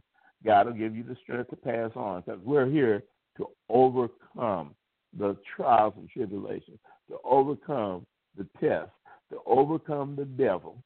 That's our job, is to destroy the kingdom of darkness so the kingdom of light can show. And the 12th verse says, And they stirred up the people and the elders and the scribes and came upon him and caught him and brought him to the council and set up false witnesses, which said, This man ceased not to blaspheme words against the holy place and the law. And we have heard him say that this Jesus of Nazareth shall destroy this place and shall change the customs or the rituals which Moses delivered to us. And all that sit in the council looked steadfast at him and saw his face as it was then a face of an angel or a messenger. Now, what does it mean, the face of an angel? When you stay in the presence of God, and see, I can tell you because I'm not trying to figure this stuff out. I ain't trying to teach you something I learned. I I stayed in a fast, in prayer and fasting for three and a half days with no food, no water. It did nothing but study the word and listen for the Holy Spirit to teach me. And when I came out of my room, my friends saw my face. It was shining. It was glowing. I've had people at my church say they see my eyes change colors gold, brown, gray, red. It's because the Holy Spirit is doing the operation and not me. I tell anybody, I don't know nothing of myself. But when the Holy Spirit is moving up on me or our people at church, because we got some very highly anointed people there. And when the Holy Spirit is moving up on them, miracles do happen. They're able to prophesy or speak a word in somebody's life to get them changed. One of the people that uh, that uh, I depend on, his name is uh, Paul. I got a, I got a Paul at my church. I got a Doug at my church. I got Rick at my church. I got Deborah at the church and Deborah's at the church. These people are there for one reason and one reason only to help people. That's the only reason I'm there to help people. And we can only do it through the Holy Spirit. The Holy Spirit doesn't operate in us, we can't do it. But here it is Stephen, full of the Holy Spirit and wisdom and understanding. And they tried to gainsay him or try to say that he blasphemed Moses' law and his ritual and stuff, but he knew the word because the Holy Spirit gave him and what to talk and what to say. We're going to go one more chapter here. We're going to go into the seventh chapter, and that is, uh, then said the high priest, Are these things so? And he said, Men, brethren, and fathers, hearken. The God of glory appeared unto our fathers, Abraham, which he was in Mesopotamia, dwelling down in Charran, and said unto them, Get thee out of thy country and from thy kindred, and come into a land which I will show thee. Who was that? That was God Himself talking to, to Abraham and told him, Come up out of there. Come out from um, the unbelievers, the uh, the adulterers, the things like that, and I'm going to take you to somewhere else. And a lot of times, you must get away from your people that you're with. I ain't saying you got to move out of town and move out of state. I'm saying you need to get away from the crowd you're running with. If they're not teaching you to to live in holiness, to believe the word of God and that it works. And don't try to criticize you. You know, like if you fall down, a lot of people want to step on you when you fall down. You're in the gutter, they they spit upon you. Instead of them, you need to be around people that want to help you come out of that gutter. You want people that's going to encourage you. Yeah, brother, you fell down today, but don't worry, it's still this afternoon. Don't worry, sister. I know you you went back to the wrong stuff, using some drugs again, but don't worry, you can overcome. Today is another day. You know what I'm saying? These things, these are the people you need, people that's going to encourage you, not ones that are going to knock you down, not ones that are going to keep you down, but the ones that are going to say, look, if I don't make it, I'm praying for you to make it. That's the thing. Those are the people you need to be with. Yes, Lord. Uh, fourth verse. Then he came out of the land of Chaldea and had dwelt in Charran from hence. When his father was dead, he removed him from his land where he dwelt, and he gave him and he gave him none inheritance in it. No, not so much as to set up his foot upon. Yet he promised that he would give him a possession and his seed after him, when yet he had no children. And God spoke of this wise that his seed should sojourn into a strange land that should bring them into bondage and entreat them evil for 400 years. Now, if God doesn't promise you that He's going to take you to a land that He's given to you as a promise, and then He tells you, you your people are going to suffer, a lot of people say, "Oh, I don't want to do that." Listen, this planet is not our home. We're just passing through. If you learn of Him, Jesus, the secret is it's spiritual we change our reality through the spirit realm and not through the natural. You change it by what you speak. I'm never going to amount to nothing. My mother said I'd, I'd be just like my dad, a drunk. My daddy says I'll be like my mama, a whore. Listen, those are called word curses. You've got to break those word curses off of you. If you don't know how, find somebody that knows how to break those word curses. Because the curse is not broken until it's broken. And you break that word curse off of you and off your family, things will change. Reality changes. This stuff, this world, these people, this reality is subject to change. Like I always say, everything is subject to change but God. His reality remains the same. He is supernatural. Look for the supernatural. If you want something from the supernatural, go to the Most High God. He is the one who has it. And if He promised you anything, He, you trust Him. He will bring it to pass. So here it is, the sixth verse, where they said, You're going to a strange land, and you're going to be in bondage, and they're going to treat you evil for 400 years. And that's exactly what happened with Egypt. They ended up down in Egypt. They were treated well at first, and in the end, they were so evil they had to, they wanted to get out of Egypt. Then it says, this is God speaking. It says, the nation to whom shall be in bondage, I will judge. In other words, God's going to get even. And after that, they shall come forth and serve me in this place. In other words, he's already prophesied, prophesying. And he's speaking these things that if Abraham will agree, these things will come to pass. And he did agree. That's why he called him the friend of God. And then the eighth verse, and he said he gave him the covenant of circumcision. And Abraham begot Isaac and circumcised him the eighth day. Eighth means new beginnings. And Isaac begot Jacob, and Jacob begot the twelve uh, patriarchs. And the patriarchs moved with envy, sold Joseph into Egypt, but God was with him. You know, God can be with you and you can be in jail. You can be going through hell and God still be with you. Sometimes you may not feel that God is there, but He's still there anyway. Your job is just to hold on. Don't give up. Yes, Lord. Let me give y'all uh, what happened with me. When I first entered the ministry, God was speaking to me. And I would tell people, God told me this, God told me that. And they said, God ain't told you nothing. You crazy. You just think God is talking to you. And people can do that and break your faith. So then it made me start doubting and thinking, well, maybe God ain't talking to me. Maybe maybe I haven't heard from God. But then all you do is the more you learn the Bible, the more you understand. They did the same thing to Jeremiah. Made him think that God didn't talk to him. And after he left on out of there, God spoke to him and said, Listen, I spoke to you. I didn't speak to them. And you go back and tell them. Well, here I am at this church. God done spoke to me. And yet still I'm starting to wonder. And I said, Lord, I prayed a prayer. This is how I know God hears prayer. I prayed a prayer. I said, Lord, nobody believes I hear from you.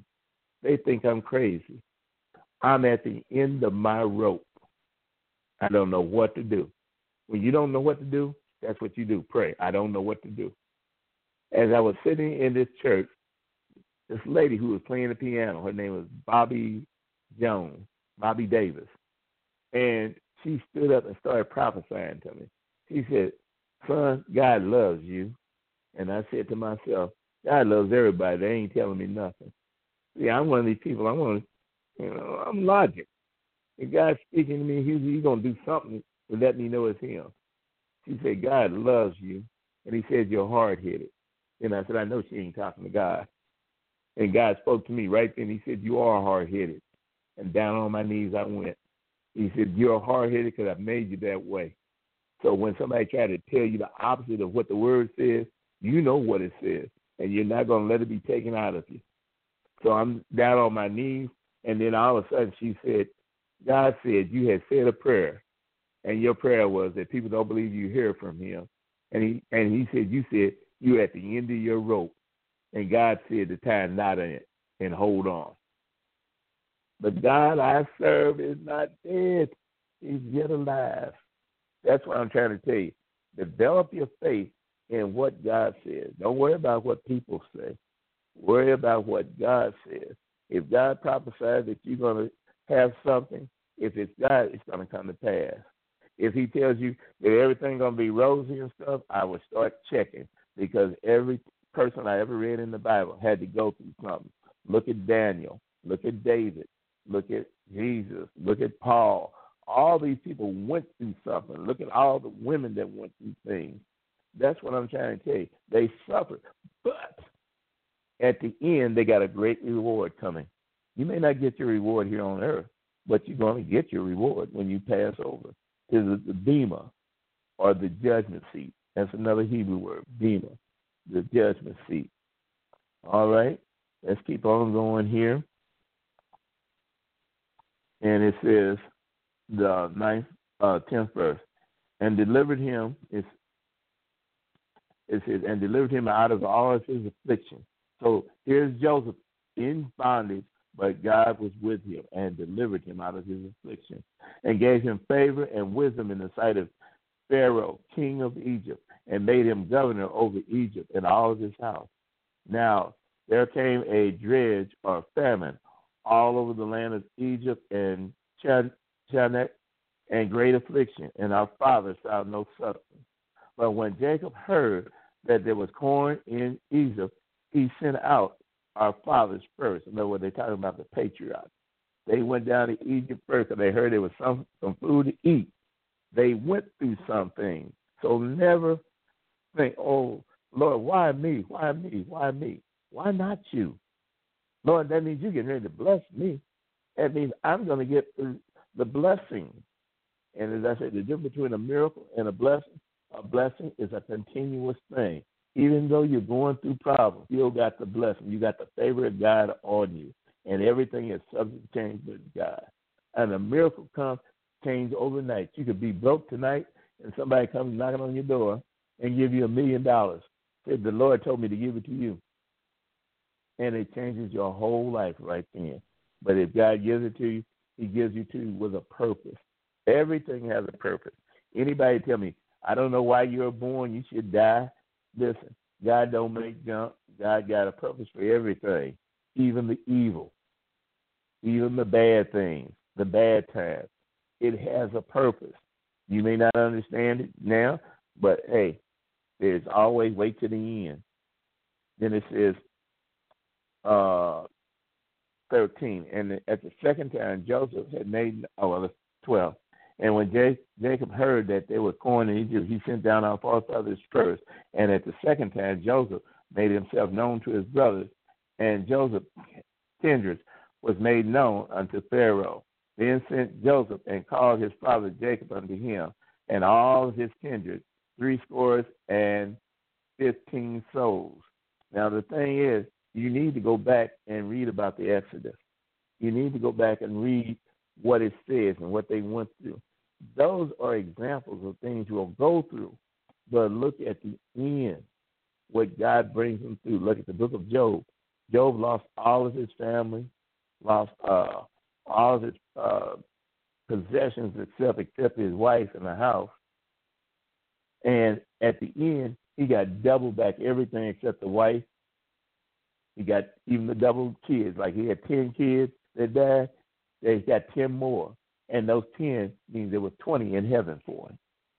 And he did everything he's supposed to do what's right. In other words, he prayed for his kids, he uh, sacrificed for his kids, he took care of people, the poor people, he helped people, he gave a word of encouragement to people, and those that were evil and doing things wrong to the people, corrected them. He loved good and hated evil. And that's what we're going to have to do. We have to stand up when we don't feel like standing up. We have to correct when we don't feel like correcting anybody. Because they're going to talk about it. They're going to make you feel bad and stuff. Hey, that's just part of life when you are a Christian. If anybody else out there that has any questions and stuff, as I say, y'all can call in. And I keep giving y'all time to check. That's why I give y'all the number over and over again. You might have one little question, and why let me get away when I can answer it? All right, Dorothy, are you there? Yes, I'm still here. Mm-hmm, okay. Well, as I said, I'm There's, uh, there was someone who kept coming in and raising their hand, but they're gone now. So I don't know if they'll hmm. call back or not, but I will let okay. you know if they do. All right. Well, as I said, you know, with the, the book of Acts, we just went to the seventh chapter just now, and I don't want to finish it up tonight. I'll put that on next week or the week after next when I'm here again. Now, um, as I say, God has really been really moving His people. I've seen more miracles in the churches nowadays than I had in the past year. I believe this is uh, 5779 in the Hebrew calendar, which means the year of authority. And if people will start speaking with authority, then things will change. It's like with uh, the uh, the general when he was talking to Jesus, and Jesus, okay, I'll come to your house and heal your servant. He said, No, you don't have to, because I'm a man under authority. The Bible gives us a hint of what's getting ready to happen. I'm a man under authority. I say the one go here, the other one go there. They do what I say. All you have to do is send your word. And Jesus marveled at that. This man was not even a Jew.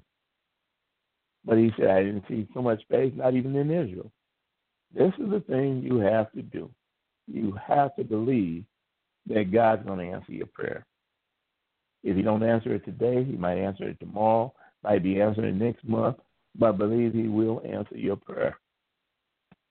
So, is there any questions out there? This is the time to call in and push the button.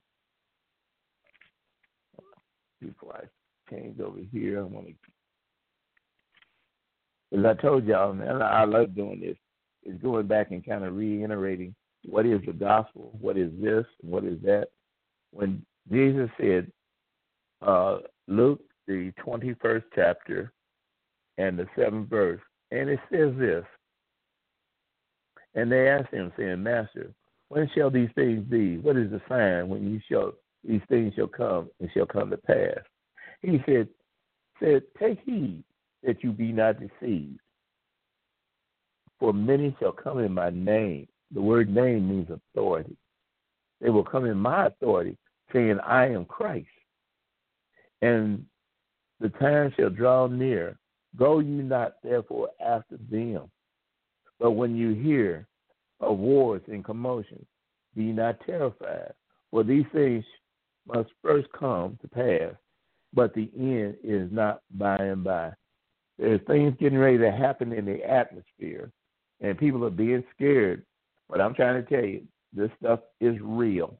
When they talk about UFOs, the UFOs are real. Uh, they talk about the graves and the uh, other spirit or demons and stuff. These are real.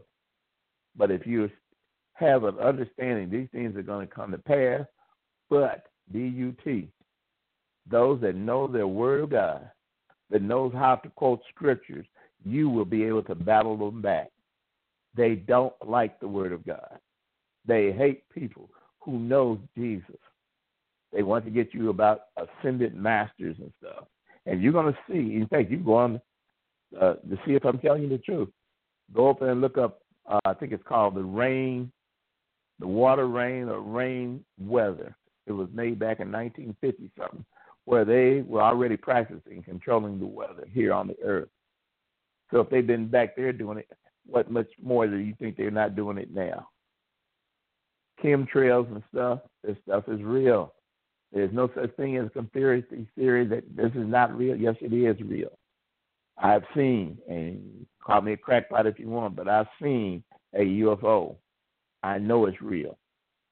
I had my cousin with him. We both seen it at the same time. And I don't mean at a distance. I mean it was so close that uh I I could if I was outside my car I could have touched it. But I'm trying to tell you, don't let these things put fear in your heart. Learn to use the word of God.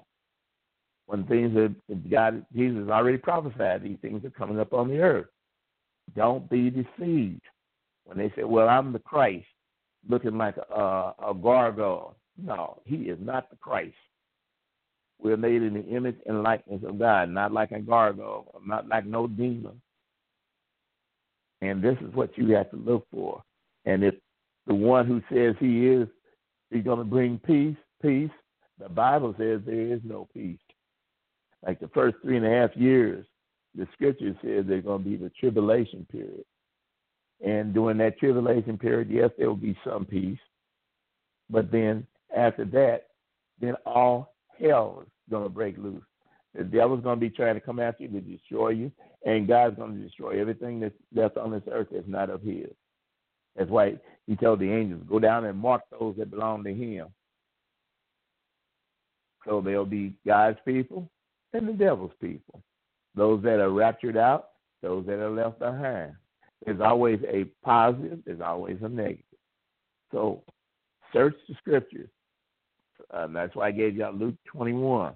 Search the scriptures and see what God is saying. Put a word in you that you will understand these things must come to pass. People are going to turn against you. They're going to say bad things about you and stuff.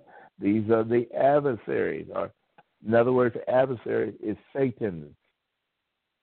To give you an understanding, real quick, there are different positions of demons or devils or fallen angels. The top of the group is called Lucifer. He's the top.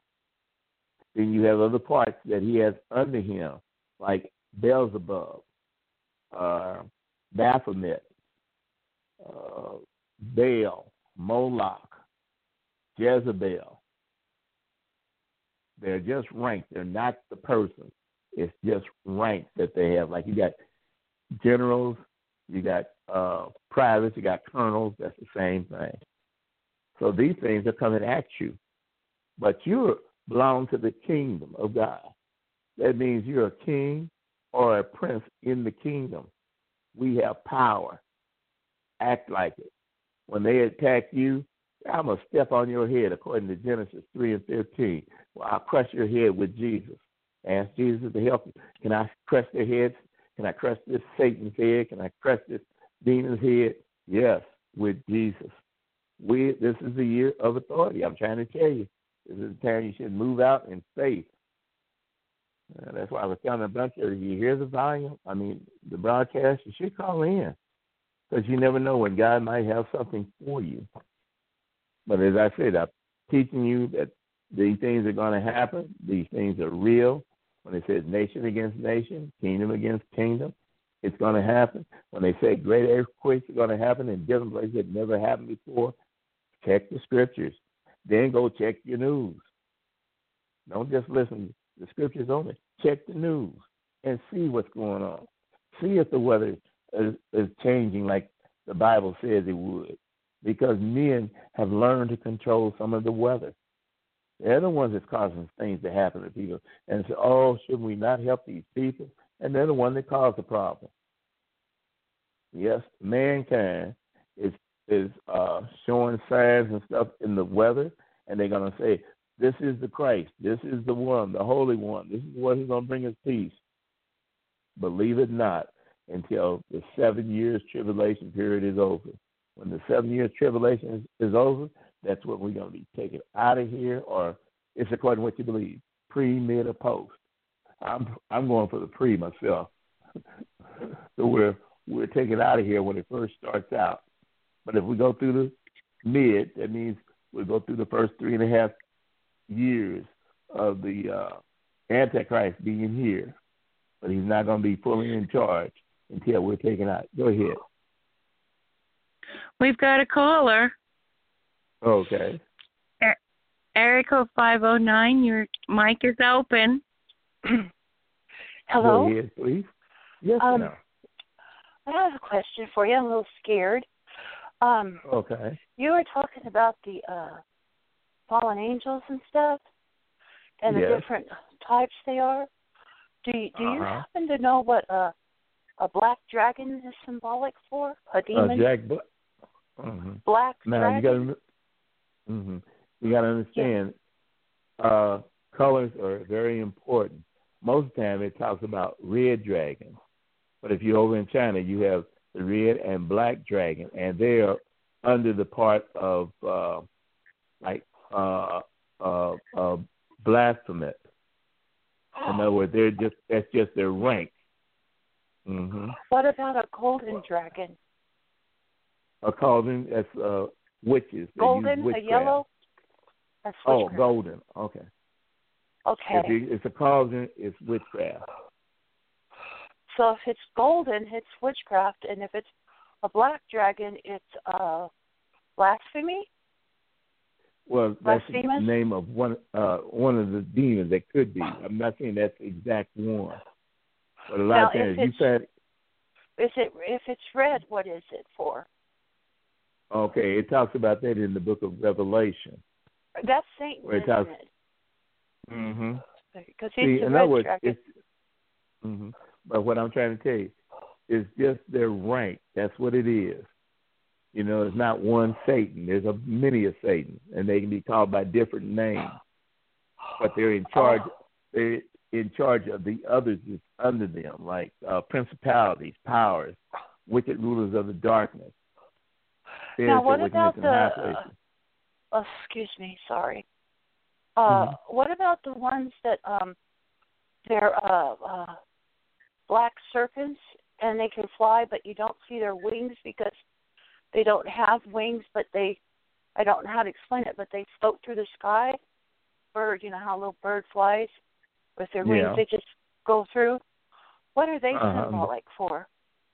Okay, as I said, there's so many different demons, so many Uh-huh. different devils, so many of Mhm. them, so many that nobody knows them all. They, you just can't lump them in a group. The main Right. thing is learn how to destroy them. Yeah, that's what I want to do. Yeah. hmm So Yeah. if you want to destroy uh, dragons and stuff, you Yeah. call, you ask God to send you the angel Michael. Okay. Michael is his name means one like unto God. And he he is the one who defeated Satan before. That's why it says Michael and his angels fought against the devil and his angels. Well, So I know that Michael. The, uh-huh. So the way you destroy things, the way you destroy things, you do it according to the scripture. So if God said Michael fought against the uh, the devil and his angels, that's who you need. You also need uh, Gabriel. He's the messenger angel. But if you re- read in the book of Daniel, he was the one who brought the message to Daniel. And he also was the one who fought with the prince of uh, uh, Tyre or the prince of Persia. Right. So, Now, Mhm. Raphael, isn't he the angel of of uh, he helps in healing? I mean, I know Okay, we're now- we're healed through the blood of Jesus. By Okay, his stripes now- we are healed. hmm But the Bible says there's an angel that comes once a year. It's in the New Testament, and he troubles the water, and the first one who steps in gets healed. That is Raphael, even though his name is not there in the Bible, but that it tells you about him. That's So he is real. Yes, he he is is real. And Okay. another angel that's really is real. His name is uh, Uriel, U R I E L, and what that means is the presence of God. And you hear, you don't see his name in the Bible, but you hear about Moses talking about. He said, "I will not go up without your presence." So he was talking about the angel Uriel. Mm. So as Wow. I said, you learn you learn the scriptures and you fight with the scriptures. You use the scriptures to, to tackle your foes. If you don't know anything but by his stripes, I'm healed. Use that until you get stronger to use something else. The way you say uh, it says uh, Psalm 91 that he will give his angels charge over you. What angel? I call him Michael. That's what the Bible says. He gives him charge over me. I call him Michael. I call him Raphael. I call him Gabriel. You'll be surprised what's going on, or can you tell me that you're being attacked by? See, I didn't know you could do that. Mm-hmm. I didn't know you could. All I know was that you were supposed to test the spirits, and and I have tested the spirits, and and they tell me who Jesus Christ is. He's God come in the flesh, born of a virgin who died on the cross and was buried in Mhm. the tomb and rose from the dead. He's my Lord and Savior, so I know that angel's safe to listen to. Yeah, well, You know. you got to understand what that was talking about, and you have to go back. It's in uh, Saint John, I think it's the fourth chapter. It said, "Beloved, believe not every Yeah. spirit, but try the spirit to see if it's of God." But many yeah, have First been John four one. Yeah. hmm But Yeah. what it's talking about, and I'll give you an example, and I'm getting ready to leave, is that Okay. um, I was the pastor of a church, and I, I prayed. I said, Lord, I need an assistant pastor. And this man came in the back door. He listened to the ministry, and he came up and he said, The Lord has answered your prayer. Okay, which one?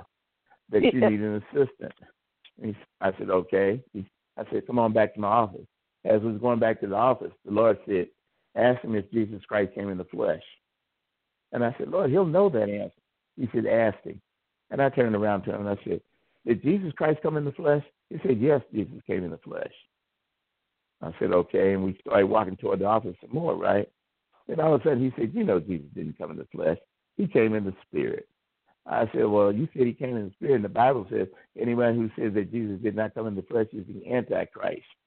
And when I said that, he said, You don't worry about what that Bible says. You just give me some money. I called my big deacons. I called my big deacons. I said, Deacons, I ain't casting no demon out of this one. Pick him up bodily and throw him out. So wow.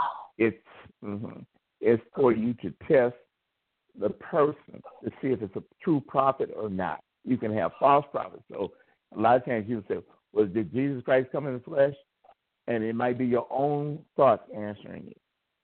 But if you're talking to another person, you ask that. If if it's a demon in that person, it will tell you, no, Jesus didn't come in the flesh. Came in the spirit. Yeah, okay, spirit.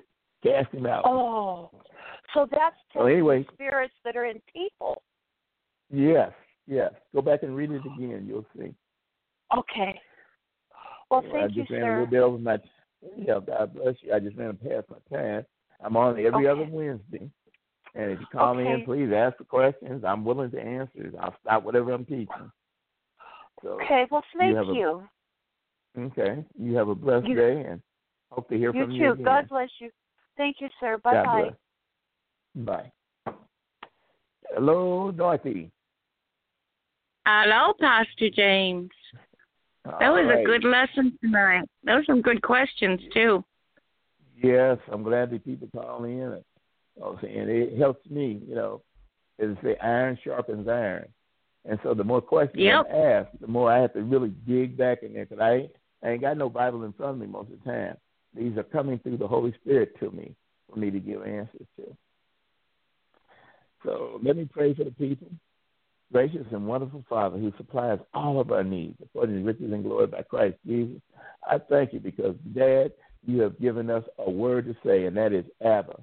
We're able to call on Abba. When you taught me the scriptures of the Hebrew Bible, where it says the Son is the first thing in the Bible, Abba, the Son, the Father's Son that has created everything. It's the Word of God that is creating everything, and nothing was created without being created by the Word of God, but giving us to understand that we have enemies that we are fighting, and our enemies are not flesh and blood, but principalities, powers against wicked rulers of the dark, spiritual wickedness in high place. But we have the power to overcome. We have the power to destroy the kingdom of dark. We have the power to set people free. We have the power to witness to people who Jesus is and what Jesus is, and that He is coming again for a church without spot, wrinkle, or any such thing. Father, we thank you that you've given us an ear that you'll hear us, and that you've given us a word that we can live on, that you've given us hope, hope, hope in these last days. Father, we come to give you the praise, the glory, and the honor. In Jesus Christ's mighty name, and we all say, Amen. Amen. Amen. Well, looking forward to see you in two weeks. As I say, I'm heading down to Florida. I'll be down there on the 9th, and I'll be down there for a week. And I think during that time, I think I'm supposed to be on the broadcast. So I'll be broadcasting from Florida. Let me look at my schedule here. Let me see here. Let me see. Today is the 30th, isn't it? Today is the Mhm. thirtieth. Yeah. Mm-hmm. So I broadcast on the 13th. Yes, I'll be down in Florida. And I'll be able to give the address in because I'll probably be ministering on the 14th in Lakeland. So you'll be nice and toasty warm while the rest of us are Oh, yeah. freezing. Hey, I'm up here freezing now in Kansas City. Yes, I want to get down there where it's toasty. well, you have a blessed day, Dorothy. and I'll look to hear from you next time. And I'll call you before, Thank you so much. the broadcast. It, it will start on probably 7 uh, of Acts, 7 and 8. Okay, that sounds good. All right. All Um, right. You have a blessed night as well, and Father bless everybody, and thank you for coming. We enjoyed your company tonight. We did, didn't we? Yes, we did. So, Father bless everyone. Good night. Good night.